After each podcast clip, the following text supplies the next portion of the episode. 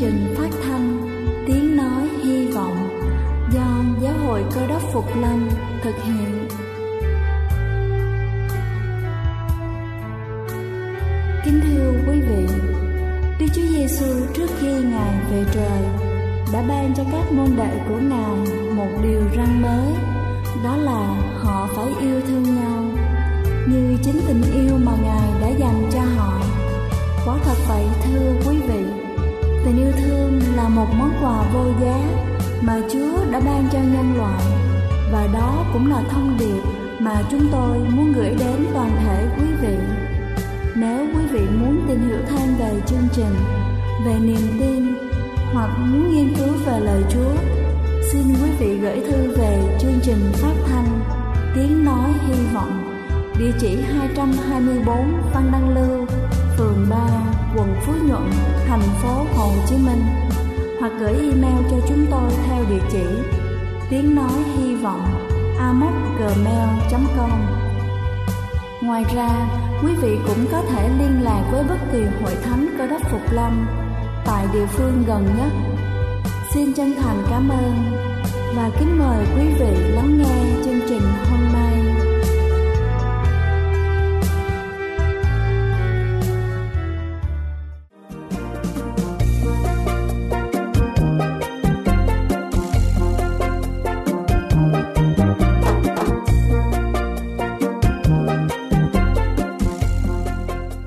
Rất vui được gặp quý vị khán giả thương mến trong chương trình phát thanh tiếng nói hy vọng.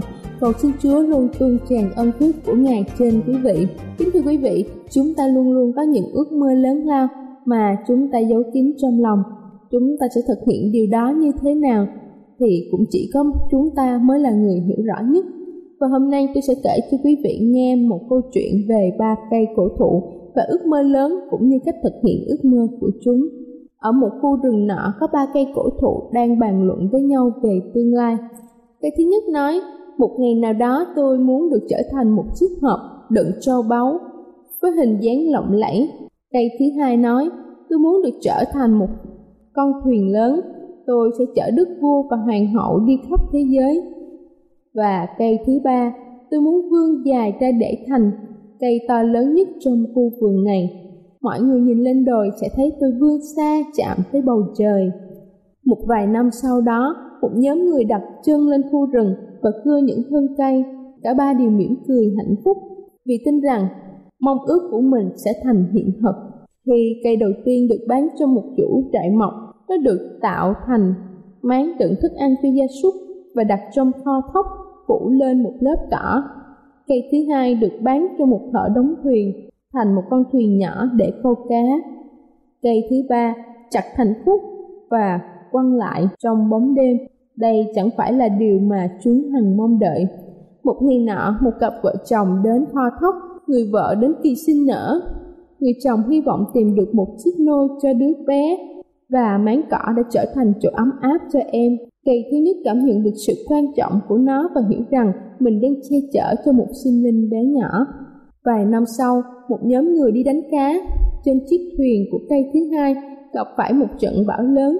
Những người trên thuyền đã rất mệt mỏi, nhưng cây thứ hai biết rằng nó có đủ sự vững chãi để giữ sự an toàn và bình an cho chủ nhân. Và cây thứ ba, một ngày, có ai đó đã đến và nhặt những khúc gỗ trên đỉnh đồi. Nó được đóng thành một cái hàng rào chặn thú dữ. Khi ánh mặt trời vừa ló dạng cây thứ ba nhận ra rằng nó đã có đủ sức sống để đứng vững trên ngọn đồi này.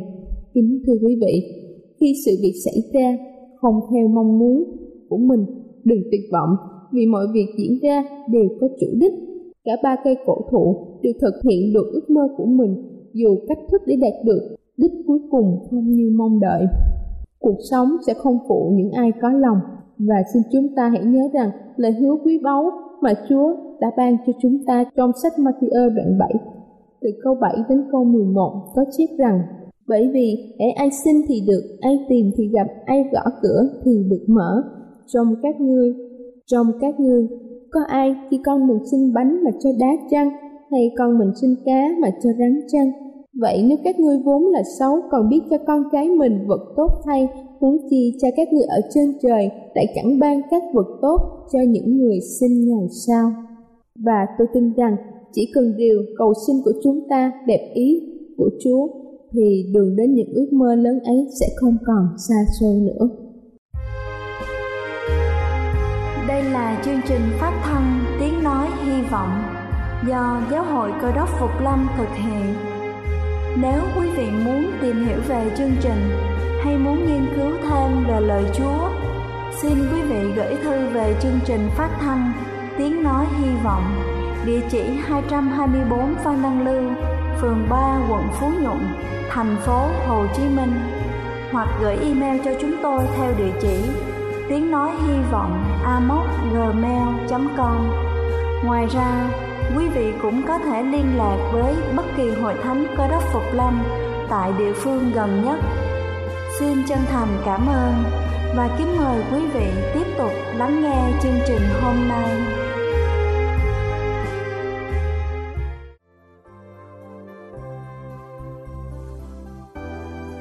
Kính thưa quý vị, giờ này chúng ta sẽ đến với phần sứ điệp ngày hôm nay với chủ đề Yêu mình. Vì sao không phải là yêu Chúa, yêu thương tha nhân mà phải là yêu mình? Xin kính mời quý vị cùng lắng nghe.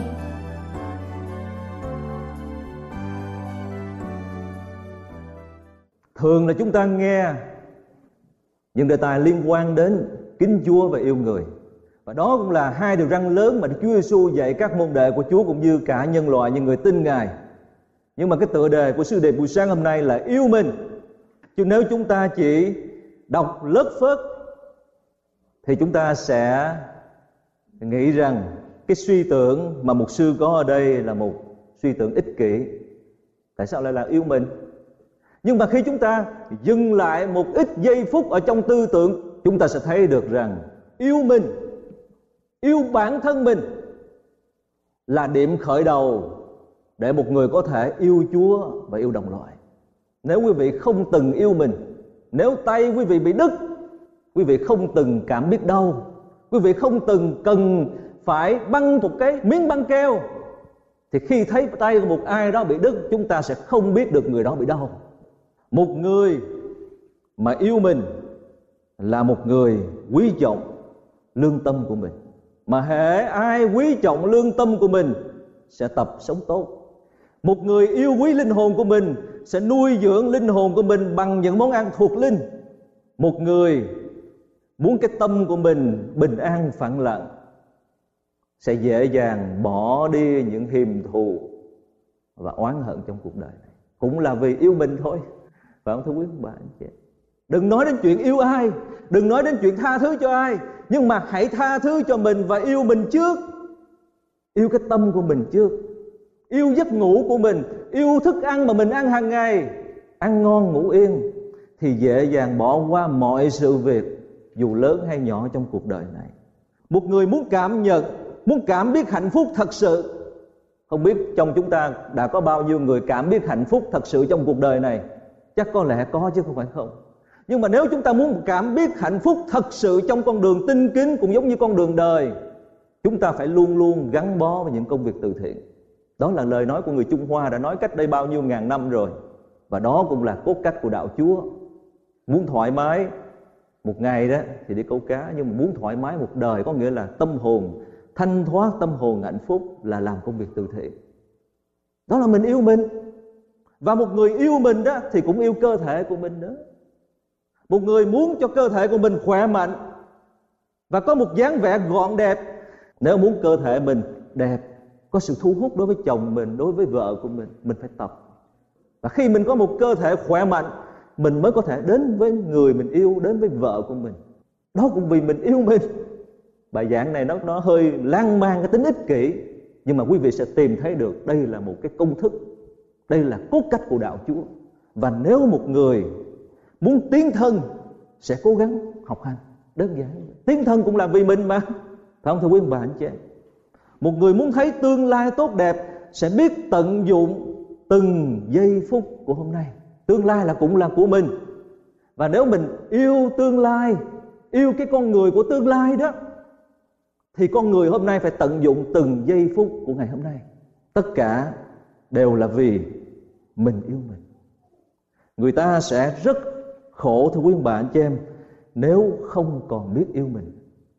Tôi nói chậm rãi để cho chúng ta suy nghĩ. Không có ai có thể làm cho chúng ta khổ cả. Dù chiến tranh, bệnh tật, đói nghèo.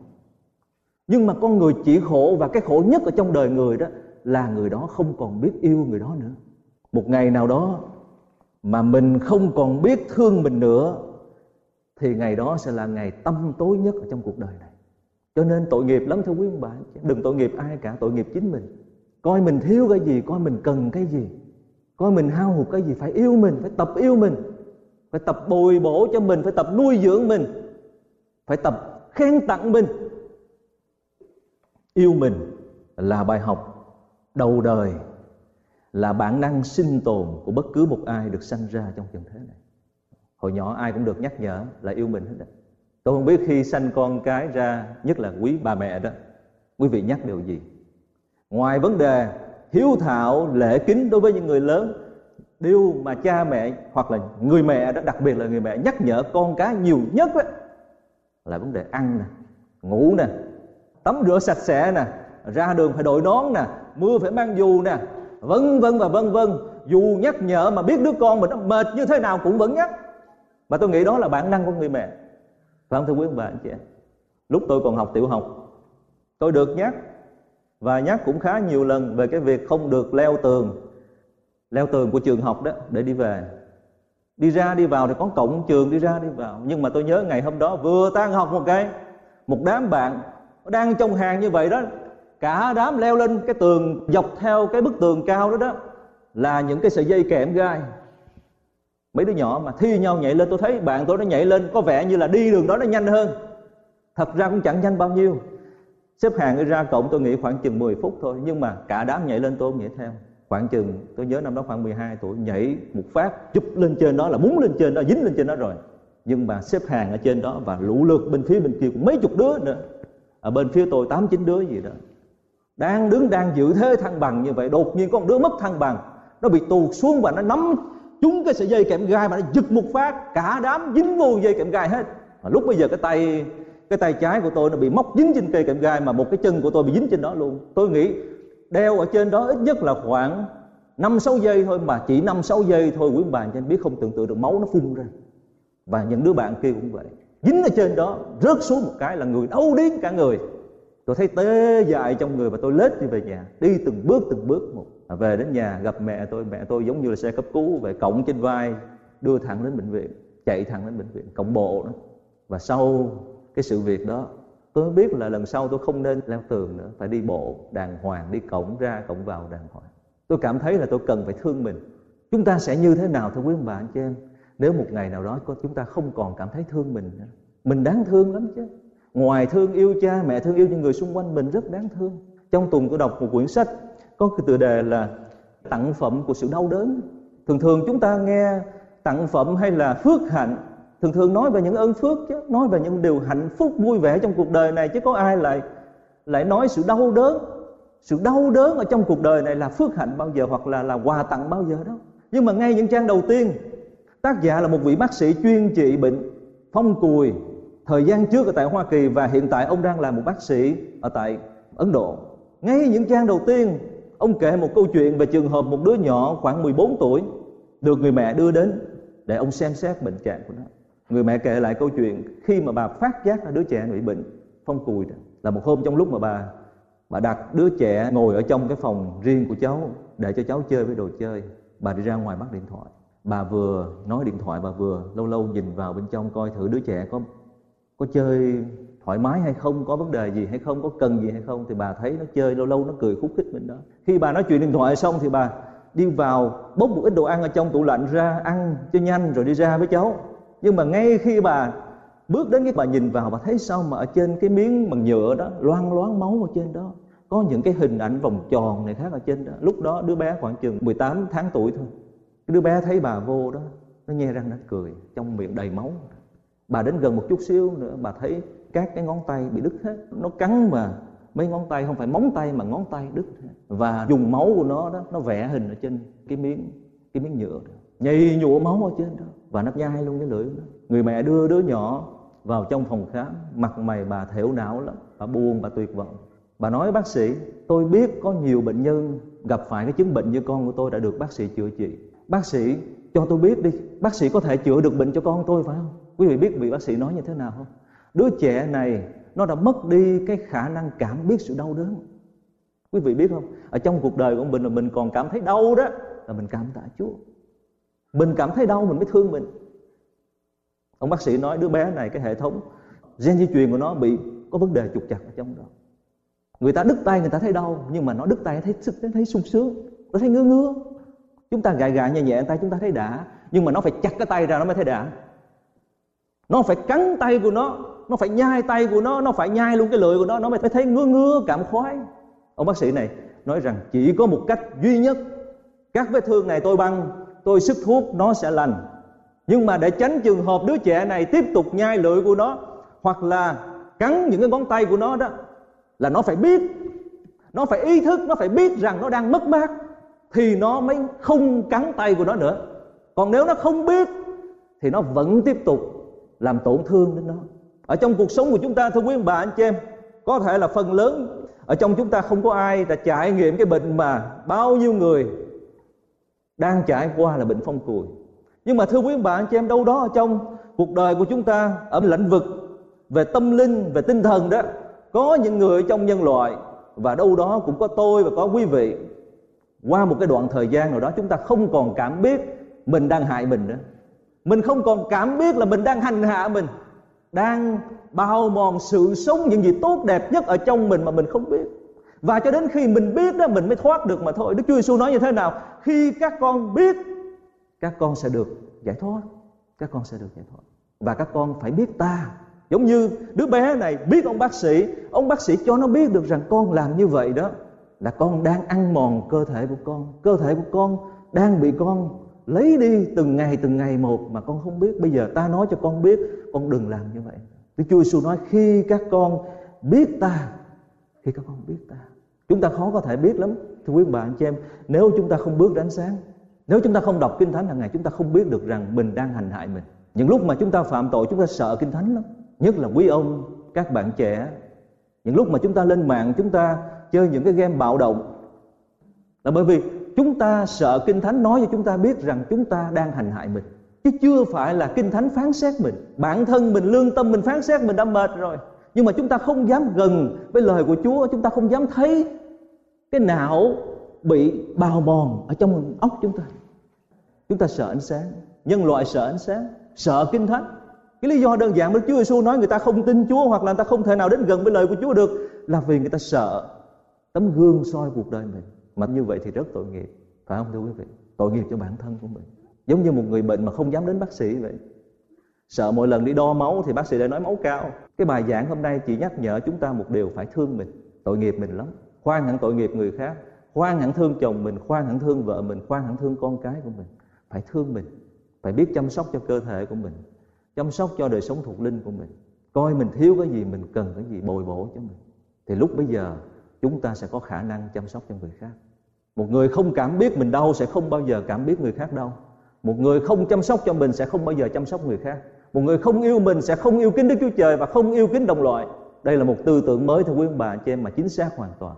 Chúng ta đến nhà thờ, nhiều khi chúng ta được nhắc đi nhắc lại lại tại sao phải cứ yêu kính Đức Chúa Trời và yêu người khác như mình? Không, bài giảng sáng hôm nay chỉ có một vấn đề mà chúng ta cần suy nghĩ thôi, là chính bản thân của mình.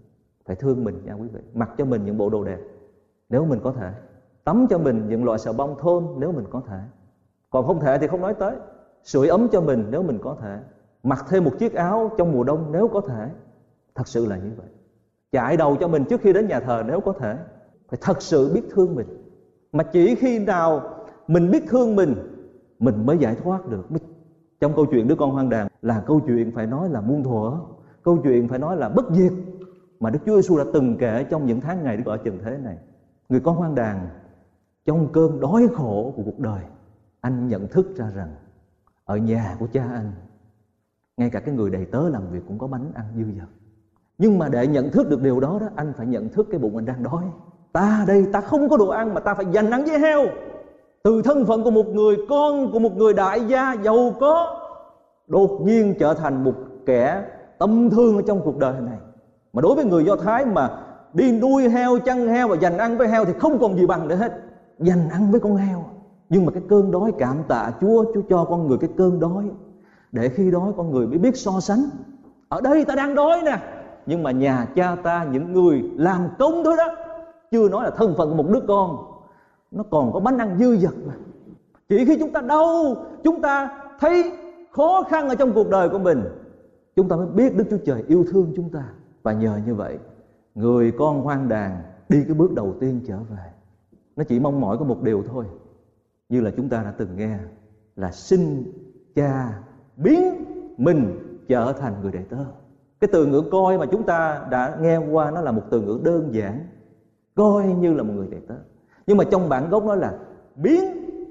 Mà quý vị biết không? Để biến một người bình thường trở thành một người đệ tớ không phải dễ. Người con trong câu chuyện này chỉ ước mơ một điều thôi, là ăn thôi. Lúc đó cái bụng nó đói quá rồi, cái nhu cầu lớn nhất là phải ăn nó ước mơ trở về nhà. Và nó sẽ nói với cha nó ông muốn làm gì ông làm. Hãy làm cho tôi trở thành một kẻ nô lệ của ông đi. Miễn sao đó là tôi chỉ cần bánh ăn thôi. Nhưng mà dù ước mơ của nó đơn sơ như vậy, dù cái suy nghĩ của nó về người cha của nó tầm thường như vậy, nhưng mà cảm tạ Đức Chúa Trời ban cho con người cái đói, cảm tạ Đức Chúa Trời ban cho con người sự khác, sự khát khao. Chính sự khát khao đó là bước chân đầu tiên dẫn đứa thanh niên đó trở về với nhà của cha mình và nó không tưởng tượng được là chỉ một chút khát khao đó nó được bồi đắp cho cuộc đời của nó. Nó được đón tiếp một cách không tưởng. Nó cứ tưởng rằng bao nhiêu tiền của nó đã dùng hết với phường đỉ điếm hoặc là đời sống trụy lạc. Khi trở về sẽ không ai đón nó nữa cả. Nó chỉ lang thang lê bước ở giữa một con đường sỏi đá lạnh lùng mà thôi. Nhưng mà nó không ngờ được từ xa cha nó đã thấy nó và chạy ra ngoài, ôm chầm lấy nó, hôn trên cái thân xác hôi thối, mùi tanh tưởi của bao nhiêu tháng ngày trụy lạc ở dưới mặt đất này, ở trên cuộc đời này. Nó nói bên tai người cha của nó, cha ơi, con đã phạm tội với trời và với cha, con không xứng đáng là con của cha nữa. Xin cha hãy make me, xin cha hãy làm cho con trở thành kẻ nô lệ của cha, miễn sao cha cho con ăn bánh là đủ rồi. Cha nó không có trả lời. Cha nó vẫn ôm chầm lấy nó, vẫn hôn đó đổ nước mắt ra với nó. Và ngay tức khắc gọi những người đầy tớ và sai bảo những người đầy tớ. Hãy mau mau đem áo dài đẹp nhất mặc cho cậu. Đeo nhận vào tay, mang dép vào chân. Cũng hãy bắt con bò tơ mập làm thịt để ăn mừng. Ông nói như thế nào? Vì con ta đây đã chết, mà nay sống lại đã mất mà tìm lại được. Điểm khởi đầu của con đường cứu rỗi là mình biết mình đói điểm khởi đầu của con đường cứu rỗi là mình phải thương mình. Mục sư dù có giảng bao nhiêu bài giảng mà quý vị không cảm thấy thương bản thân của mình đó quý vị sẽ không bao giờ tìm thấy sự cứu rỗi. Chúa Giêsu dù có đến thế giới này, có chết, có treo thân của ngài những cây thập tự giá mà nếu nhân loại không cảm thấy thương nhân loại đó thì người ta cũng không tìm được sự cứu rỗi. Cái sự cảm thông, cái sự đau lòng mà khi chúng ta thấy một người, một đấng thiên liêng bị treo lên như vậy, đó là một việc nhỏ.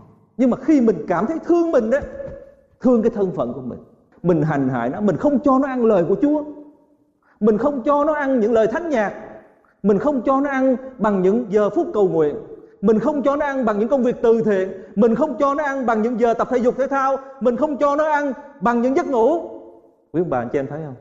Tội nghiệp. Rất là tội nghiệp. Rất là tội nghiệp. Đi đâu lanh quanh cho đời mỏi mệt. Trên đôi vai ta, đôi vầng nhật nguyệt. Hết ngày đến đêm. Ban ngày thấy mặt trời, ban đêm thấy mặt trăng đi lâu lên quanh tội nghiệp cái thân này, thật là tội nghiệp. Chúa Giêsu đến thế giới này, ngài làm tất cả, ngài làm tất cả. Với một lý do duy nhất, làm sống lại cái khả năng cảm biết sự đau đớn ở trong cuộc đời của mình. Một người mẹ hy sinh tất cả, chỉ muốn cho con cái biết được rằng con cái, con đang lầm lạc nó con con đang yếu đuối nó con. Con cần sự giúp đỡ đó, con con đang cần sự cầu nguyện. Chứ không phải người mẹ làm tất cả để con cái nó yêu mẹ. Cái đó là cái bước kế tiếp rồi. Nhưng mà cái bước đầu tiên đó là qua tình yêu thương của Chúa, của Thế Giêsu chúng ta phải biết mình cần sự giúp đỡ. Tình thương của cha mẹ, cha thương con, mẹ thương con, hình như là không mong một điều gì khác, ngoại trừ muốn cho con hạnh phúc thôi. Muốn cho con phải phấn đấu, muốn cho con phải nên người, thì cha mẹ đã được bù đắp rồi. Ông Nahaman là một người có chức vị ở trong một đế quốc lớn, thời thượng cổ. Ở trong tay của ông, hàng triệu hàng triệu sinh mạng mà ông quyết định sống hay chết mỗi ngày nói là nói trong quốc gia của ông thôi đó, là tể tướng mà. Là người đẹp lòng vua của mình và đẹp lòng Đức Chúa Trời. Và trong tất cả những nước chiêu hầu, ông chỉ cần nói một tiếng yes hay no thôi là số phận. Một là tồn vong, hai là diệt vong luôn nữa nhưng mà ông lại mắc một cái căn bệnh bệnh phong cùi. Ông nghe một đứa đầy tớ trong gia đình nói rằng, ở bên xứ do thái có một đấng tiên tri, có thể chữa được căn bệnh này. Ông liền bỏ tất cả xin xe phép vua và lên đường. Ông đi đường bộ, thưa quý bà, anh chị em 500 cây số. Thời đó không có máy bay, không có xe. Băng qua biết bao nhiêu dãy núi, băng qua biết bao nhiêu sa mạc, ông đến được vùng đất do thái, vừa đến cái lều trại của nhà tiên tri đó. Thì nhà tiên tri đó ở trong phán ra, ngươi hãy đi xuống dòng sông vô đanh hãy dìm mình ở trong dòng sông vô đanh bảy lần, bệnh của ngươi sẽ được sạch. Ông này ông đi một đoạn đường 500 cây số đi mệt như vậy đó, đổ mồ hôi ra, người hôi hám như vậy. Mà bây giờ phải xuống cái dòng sông hôi hám để tắm. Ông nói ở bên xứ tôi có hai dòng sông, nước trong sạch, cảnh xung quanh đẹp. Chẳng lẽ bên đó không chữa lành được cho tôi sao mà tại sao đến đây? Nhà tiên tri đấng tiên tri lại nói tôi đi xuống dòng sông. Vô đanh là dòng sông hôi thối của người do thái để mà tắm. Tới bảy lần chứ không phải một một lần. Ông bức xúc ông không làm. Ông rút lui, ông đi ra, đi ngược. Ông muốn trở về xứ của ông. Nhưng mà một trong những người đệ tớ của ông nói rằng chủ à chủ khoan đã. Nếu mà đấng tiên tri này có nói chủ leo núi, vượt trùng dương, làm những việc khó khăn chủ còn làm mà để chữa lành mà. Huống chi người ta chỉ nói với chủ, đi xuống dòng sông vô đanh đó, ngâm mình có bảy lần thôi mà chủ không làm hay sao? Chủ phải suy nghĩ lại. Ông cúi đầu lắng nghe đầy tớ của ông và rồi, ông chịu làm. Ngay cái lần thứ bảy vừa dìm mình xuống nước và đứng lên. Trong kinh thánh diễn tả lại, da của ông trở nên trắng và mịn. Ông bắt đầu cảm thấy ngứa ngứa trên tay, bắt đầu cảm thấy những cái rung cảm của da thịt nó được phục hồi trở lại. Nếu Đức Chúa Giêsu đến với cuộc đời của chúng ta buổi sáng hôm nay thưa quý ông bà anh chị em, mà Chúa nói với chúng ta phải dìm mình ở trong dòng nước của Ngài, là dòng nước bị nhân loại khinh bỉ đó, dòng máu thánh thiện công bình mà bị nhân loại khinh chê đó. Bảy lần hay là bảy mươi lần bảy, quý vị có chịu nhúng không? Chúng ta phải chịu nhúng.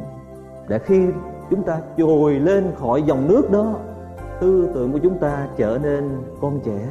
Mà Đức Chúa Giêsu nói chỉ có những người trở nên con trẻ mới là những người cảm biết được thiên đàng.